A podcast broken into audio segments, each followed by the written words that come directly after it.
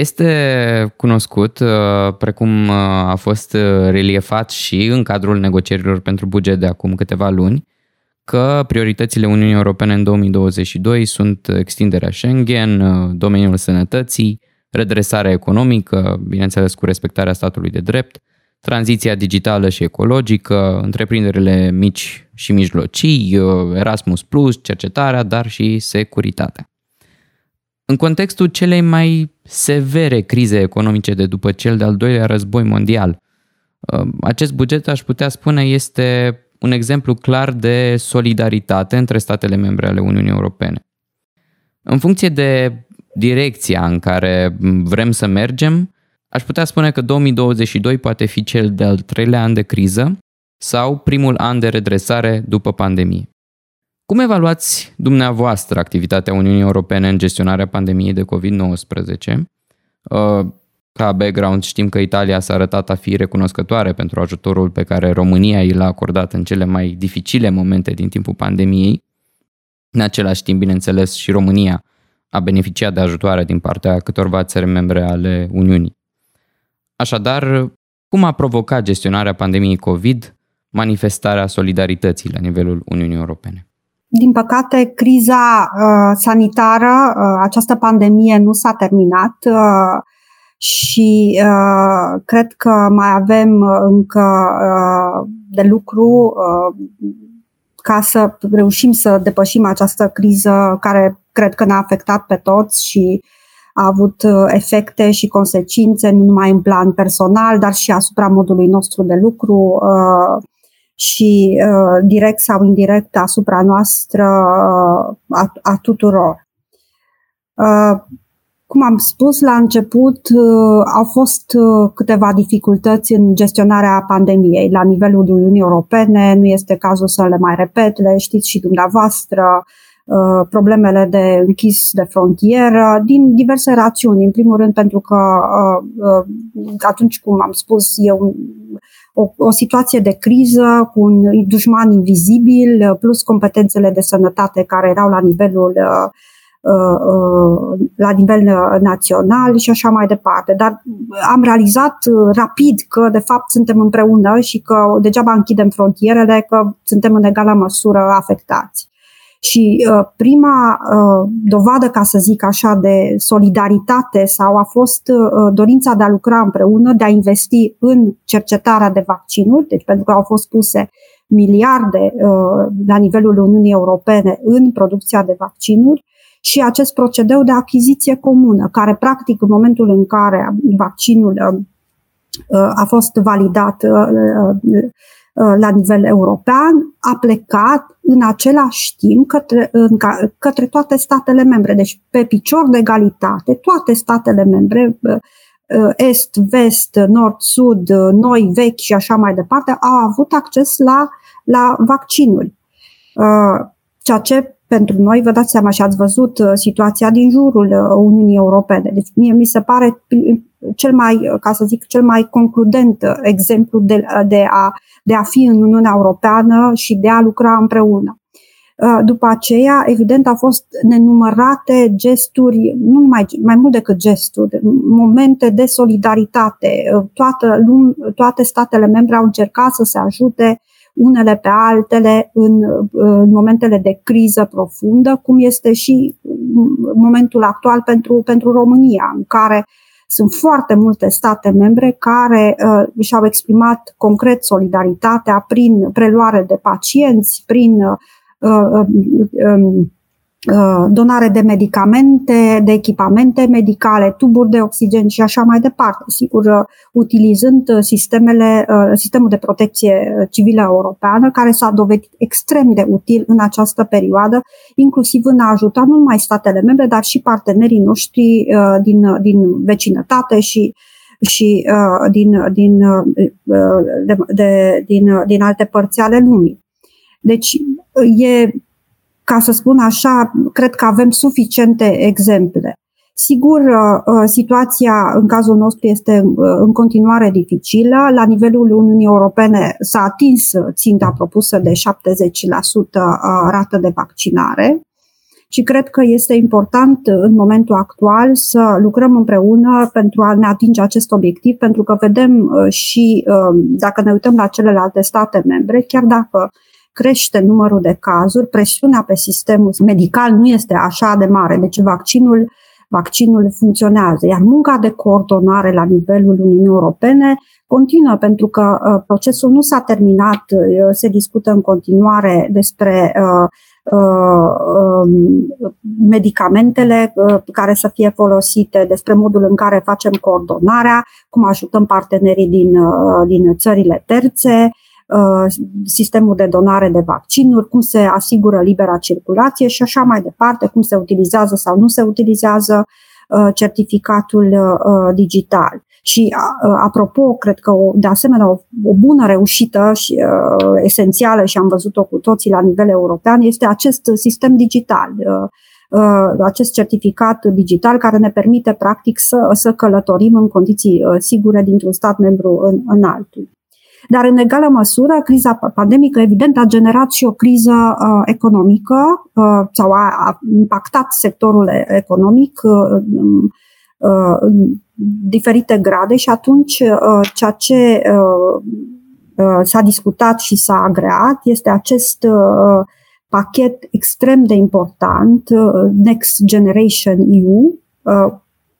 pentru prima dată în istoria Uniunii Europene, care practic se transpune la nivel național prin aceste planuri naționale de redresare și reziliență. Iar pentru România, uh, în, la sfârșitul lunii trecute, uh, el a fost aprobat de către ministrii de finanțe și, practic, uh, în momentul actual, sigur, se poate începe treptat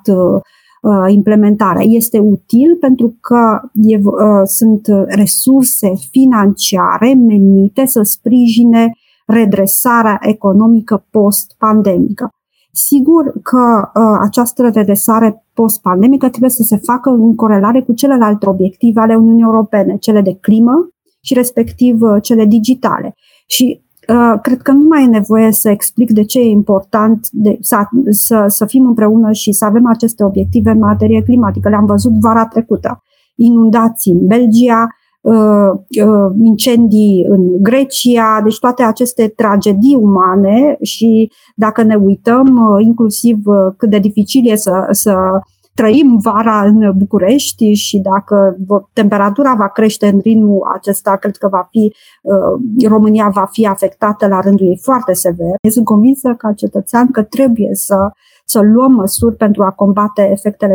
climatice. De aceea, atunci când au fost negociate aceste planuri de, de redresare și rezidență, ele au fost negociate cu trei piloni, ca să spun așa. Un pilon de reformă, pentru că toată lumea știe că trebuie să continuăm reformele de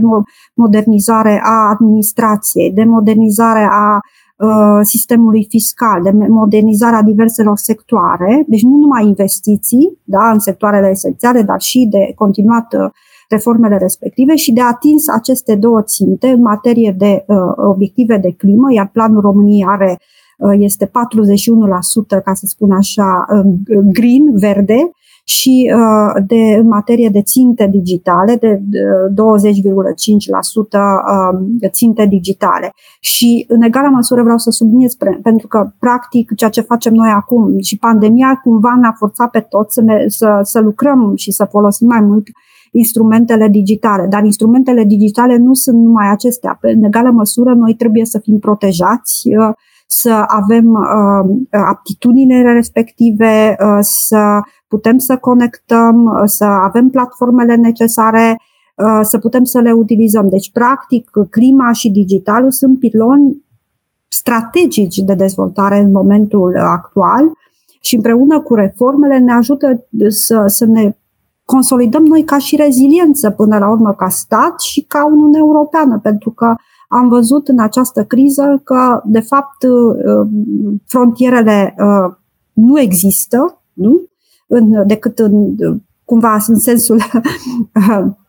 deci virusul circulă și e nevoie de, de, de a, și suntem legați, suntem partea pieței interne, suntem legați unii cu alții și de fapt soluțiile le-am găsit împreună uh, cu negocieri evident în care ne-am, ne-am prezentat investițiile, obiectivele de, de reformă, dar avem un plan național bun care în momentul actual trebuie să-l implementăm pentru că nimeni nu așteaptă. Acest plan național de, de redresare nu trebuie privit uh, individual, pentru că mai avem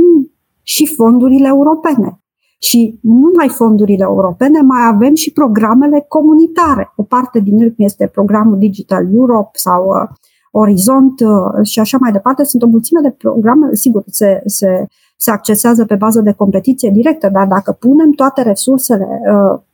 la un loc și le gestionăm de o manieră coordonată, adică Planul Național de Redresare și Reziliență, fondurile europene, programele comunitare și accesul la alte resurse ale Băncii Europene de Investiții sau alte instrumente utilizând aceste, practic, resursele financiare sunt aici și ele vor permite, practic, modernizarea și avansul până la urmă Uh, al, uh, al economiei și a societății românești, pentru că dacă ne uităm în jur, toată lumea investește în tehnologii curate, toată lumea investește în, în tehnologiile digitale. Uh, deci, cumva, până la urmă, ca cetățeni, știm cu toții că astea sunt și obiectivele noastre. Continuând în aceeași idee legat de, legat de pandemie, aș putea spune că pandemia a forțat Uniunea Europeană să-și ia mai multe angajamente ce țin de sănătate. Cei ce sunt familiari cu modul de funcționare al Uniunii știu că politica de sănătate este unul dintre domeniile rezervate exclusiv statelor membre. În opinia dumneavoastră, există posibilitatea ca politicile de sănătate ale statelor, odată cu terminarea acestei pandemii, să evolueze ceva mai mult spre supranațional? Uh, clar, cred că, sigur, avem prevederi uh, în tratat, uh, dar uh, pandemia ne-a arătat cât de important este să lucrăm împreună. Și pachetul de propuneri legislative care se află astăzi în, pe masă, în curs de negociere, conduc la o uniune a sănătății. De fapt, acesta e obiectivul, nu numai cu autorități și instituții comune, dar și cu uh, uh, propuneri legislative care sunt în interesul uh, cetățeanului european, uh, coordon, uh, consolidează această coordonare între statele membre în, în caz uh, de criză și, practic, uh, dacă, ne, de, dacă primim acest uh, pachet uh, uh, legislativ important pe care Comisia Europeană uh, l-a pus acum uh, pe masă pentru crearea Uniunii Sănătății, uh, dacă îl completăm cu resursele financiare și cu investițiile uh, care uh, există în planurile naționale de reziliență, dar nu numai în planurile, cum am spus, se pot utiliza fondurile europene sau programele celelalte programe comunitare, practic permite să, să construiască și cred că acesta este obiectivul nostru al tuturor, să avem uh, sisteme medicale care să facă față uh, în cazul unor situații care pot să apară oricând în viitor, uh, uh de, de criză care să afecteze direct cetățe, uh, uh, viața cetățenilor noștri. Deci, clar ne îndreptăm, sigur va fi o discuție la un moment dat ce ne permite sau nu Uh, tratatul uh, de funcționare a Uniunii Europene, dar cred că realitatea practic ne-a obligat uh, și ultima criză ne-a obligat să ne ducem în această direcție, iar, iar nu privite, trebuie privite nu numai ca și, cum să spun, în domeniul medical, se extind, se completează și cu această strategie industrială. Am văzut cât de dependenți am fost de către de, de alte state terțe și cât de greu am avut, chiar și acum este Uh, să ai acces la diversele medicamente, deci lanțurile de producție pe anumite uh, medicamente esențiale să, să fie readuse sau uh, în, în Europa. Deci e o discuție mult mai complexă care nu vizează numai sectorul medical ca atare, ci și tot sistemul practic, sistemul de, de consolidare a, a sănătății și rezilienței noastre. Eu mi-am scris uh, lucrarea de licență pe această temă și uh, sunt în asentiment cu ceea ce ați menționat dumneavoastră. Așa cum știm și așa cum am vorbit, uh, solidaritatea este un pilon important al proiectului european. Spațiul Schengen este un exemplu perfect care ne arată cum funcționează solidaritatea. Aderarea României reprezenta un punct major înspre dezvoltarea sa economică și, în același timp, pentru dezvoltarea economică a întregii Uniuni. În momentul de față, România a parcurs cu succes toate etapele tehnice necesare. Așadar, vorbind din punct de vedere strict tehnic, România îndeplinește condițiile de aderare la spațiul Schengen. În opinia dumneavoastră, care sunt în momentul de față principalele obiecții ale statelor membre cu privire la aderare și care sunt următorii pași pe care ar trebui să-i facem pentru a urgenta acest proces? Aderarea la Schengen uh, rămâne o prioritate pentru, pentru uh, România, o prioritate politică și în toate reuniunile, în toate discuțiile pe care le-am avut despre reformarea spațiului Schengen, deci în, uh, în contextul necesității protecției frontierelor externe, am susținut argumentele care sunt extrem de clare, nu numai îndeplinirea criteriilor tehnice, ci modul în care este gestionată de către România în momentul actual frontiera externă. Sigur, uh, mai sunt anumite dificultăți de natură politică sau de conexiune cu alte dosare pe care, din păcate, uh, uh, nu am reușit încă să le disipăm, dar lucrăm în continuare. Sunt acele conexiuni pe care unele state membre le fac cu uh, finalizarea mecanismului de cooperare și verificare în domeniul justiției. Uh, anul acesta am avut un raport foarte bun al Comisiei Europene privind progresele în materie de, de, de Uh, justiție uh, și de luptă uh, împotriva corupției în România, dar e nevoie evident de un raport final care să confirme practic finalizarea acestui mecanism pentru a disipa orice posibil argument, deși încă o dată subliniem și știm cu toții că nu există nicio conexiune formală, dar Până la urmă, decizia este una politică și a, trebuie aduse toate argumentele uh, de orice uh, pentru a combate diversele semne sau posibile semne de întrebare. Știm cu toții, deci, încă o dată, fără să, din punctul nostru de vedere, nu există conexiune, dar știm cu toții că unele state membre au, au legat cele două uh, procese, aderarea la Schengen, de finalizare. Deci, practic, în momentul actual, Obiectivul nostru uh, al autorităților de, de la București cu sprijinul Comisiei Europene este de a finaliza acest mecanism și cred că personal cred că ne apropiem, uh, e necesar un ultim efort, deci cred că ne apropiem de această finalizare și uh, un um, mai ales că în momentul actual, la nivelul european, există un alt mecanism care este generalizat, este mecanismul general de evaluare a statului de drept în toate statele membre. Și, practic, în momentul actual, doar România a mai rămas cu acest, această rămășiță, ca să spun așa, din păcate,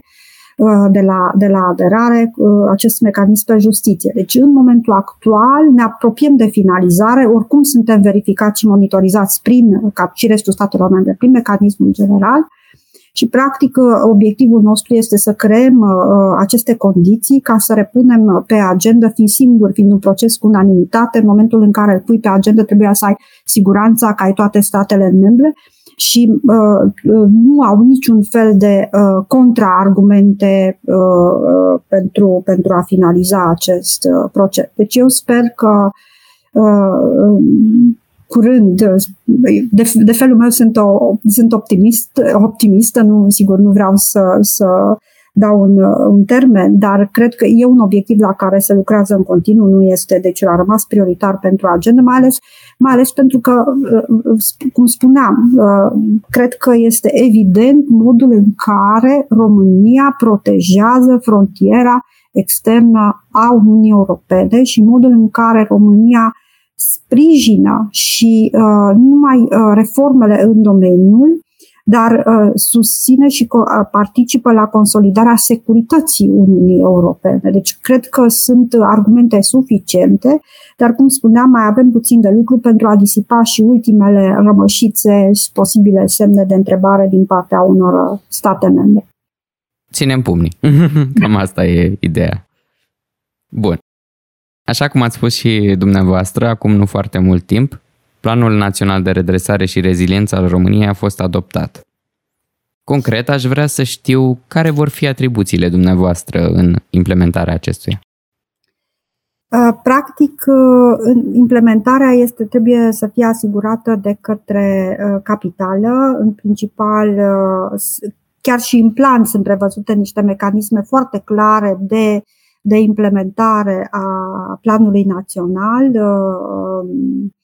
fiind un plan multisectorial, coordonarea evident este la nivel guvernamental, la nivel de prim, prim, prim-ministru, dar fiecare, uh, fiecare minister are responsabilități specifice, nu numai în ceea ce, uh, ceea ce privește măsurile de reformă care sunt promovate, dar și investițiile respective. Deci, practic, pentru că noi avem investiții uh, prevăzute în planul aprobat în toate sectoarele, sectorul de transport, Uh, sectorul sănătății, al energiei, administrația, justiția uh, și așa mai departe. Deci, practic, este o responsabilitate comună la nivel guvernamental și, uh, din punctul nostru de vedere, noi vom asigura, suntem un fel de curea de transmisie dintr-o parte între alta între București și Comisia Europeană și uh, asigurăm uh, dialogul între, între, între, cele, între, cele, între Bruxelles și, și București. Însă, ceea ce este extrem de important în momentul actual este de uh, a ne concentra pe efectiv pe, pe implementare, pentru că este, e vorba de, de investiții care uh, au efect direct asupra vieții noastre de zi cu zi. Dacă ne referim de, de, de la cele din domeniul sănătății sau din transport sunt doar evidente, dar și investițiile, de exemplu, în uh, sectorul energetic pentru a, a, a uh, stimula producția de energie curată și așa mai departe. Deci sunt foarte multe, sunt foarte multe investiții concrete, iar uh, pentru aceasta este nevoie ca să, să începem concret implementarea și să nu uităm, încă o dată, trebuie să finalizăm și negocierile pe, pe programele operaționale clasice. O ultimă întrebare care cred că stă pe buzele multor cetățeni din România.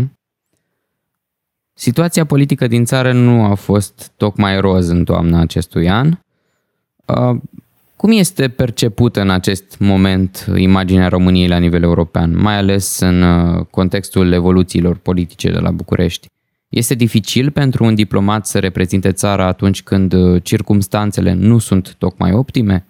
Ne puteți da un exemplu de situație de criză pe care ați rezolvat-o cu succes din uh, poziția noastră de ambasador? Um, în general, noi ca diplomați, evident, nu comentăm situațiile politice. Sigur, bă, bă, încă o dată, toate statele membre se confruntă cu uh, diverse situații Uh, politice interne. Cred că responsabilitatea noastră este, pe baza mandatului pe care îl primim, este să, uh, să ne facem cât putem uh, de bine treaba și să, să promovăm interesele țării noastre, să continuăm negocierile pe dosarele existente. Nimeni nu, nu așteaptă în principal rezolvarea acestora Uh, deci, uh, dar sunt situații cu care se confruntă încă o dată, mai mult sau mai puțin, uh, foarte multe state membre, diverse perioade. În consecință, modul nostru este de a ne face, deci responsabilitatea noastră este de a ne face în continuare datoria.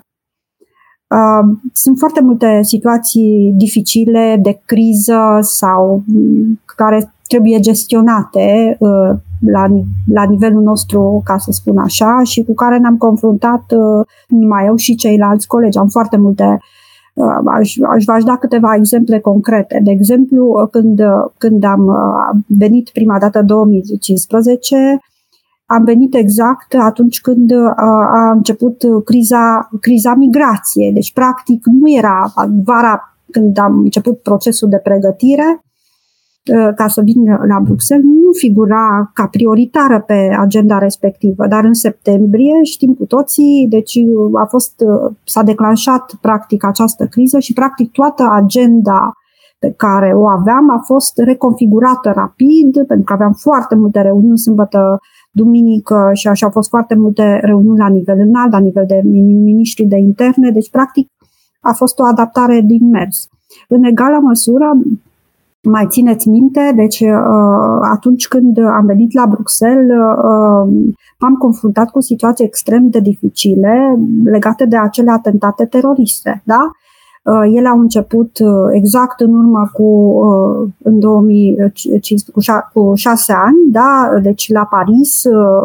Întâmplarea face că eram la o reuniune de conciliere pe buget noaptea târziu, când am început să primim informațiile respective și practic uh, cumva uh, deci uh, teroriștii respectivi nu, deci, au, deci s-au, s-au refugiat atunci la, la, la Bruxelles și ne-am trezit în fața unei situații noi în care în, pe străzi se tre,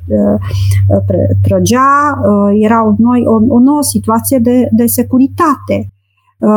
ceea ce uh, ne-a, ne-a forțat cumva să reflectăm rapid și să ne adaptăm rapid, pentru că pentru orice ambasador protecția uh, personalului și este cea mai mare misiune diplomatică a României. Să avem peste 120 de, de oameni în timp normal. Protecția personalului este esențială. Iar noi când am venit la Bruxelles nu am fost pregătiți pentru genul ăsta de situații și a trebuit să ne adaptăm foarte rapid cu reguli și proceduri foarte clare, astfel încât uh, nu numai personalul, dar și delegații care aveam din capitală, pe care ne simțeam uh, responsabili, evident, să fie protejați când veneau la Bruxelles. Și totul este de organizare, de reguli și proceduri foarte clare de la început, iar uh, ulterior care se adaptează în funcție de situația respectivă. Astfel încât atunci când au fost acele atentate teribile, uh, deci la, la Bruxelles în 22 martie, am reușit într-un timp record, fără uh, a avea uh, deci fără a putea utiliza telefoanele, să ne găsim într-o oră, toată lumea să știm că este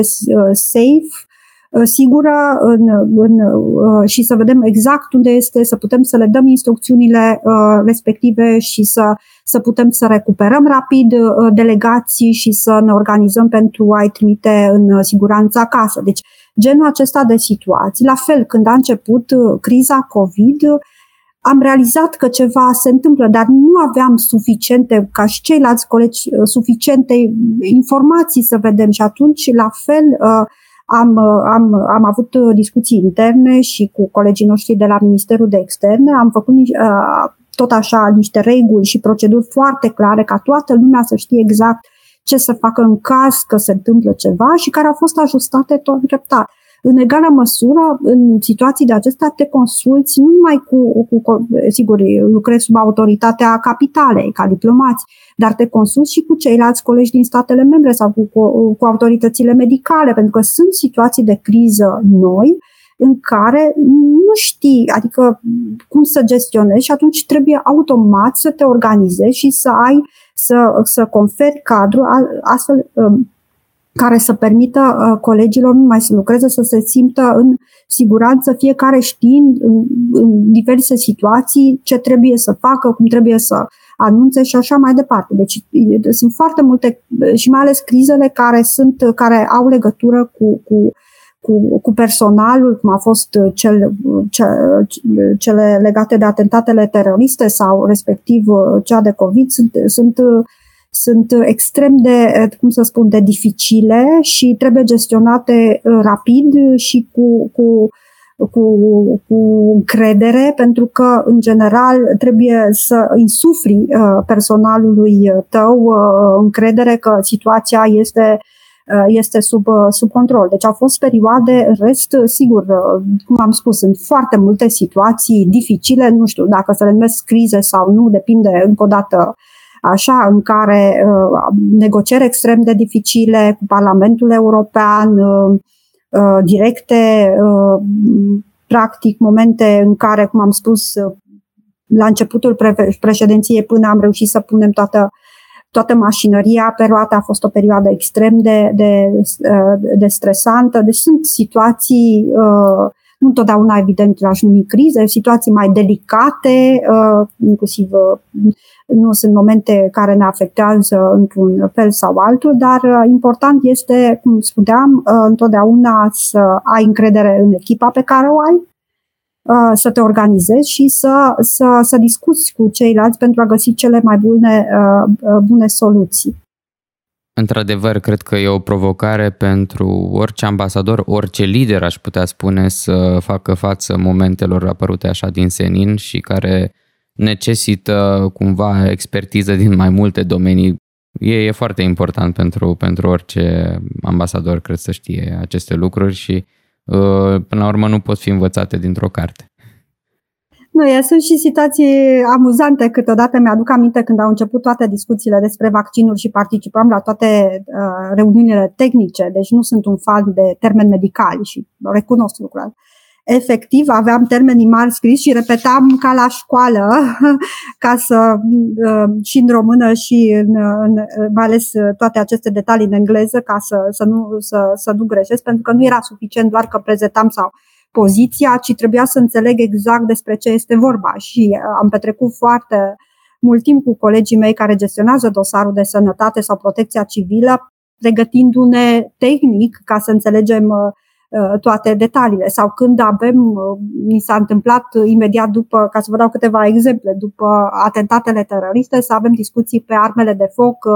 interzicerea comercializării, ce tipuri de arme de foc pot să fie utilizate și așa mai departe. Vă dați seama că nu cunosc toate detaliile. Atunci când le discutam, discutam de toate detaliile tehnice uh,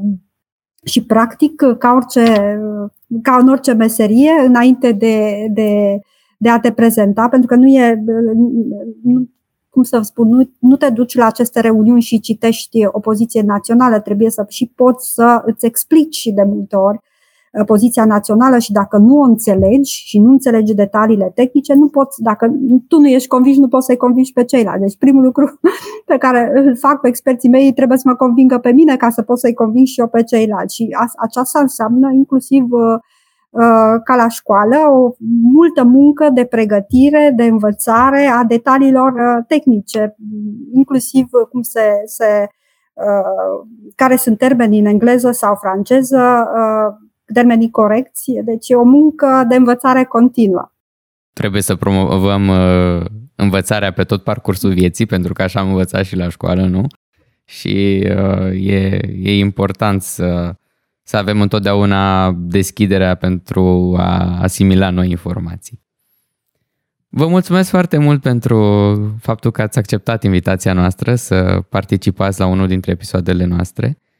și uh, vă urez mult succes în uh, viitoarele proiecte. Mulțumesc frumos, chiar a fost o onoare, cum am spus, și, și o mare plăcere să fiu alături de dumneavoastră. Vreau să vă urez uh, succes și contez pe dumneavoastră. Și noi, de asemenea, contăm pe capacitatea dumneavoastră de a rezolva în timp util și cât mai bine toate problemele care se ivesc acolo la, la reprezentanță. Mai bine. Vă La mulțumesc revedere. foarte mult. La revedere.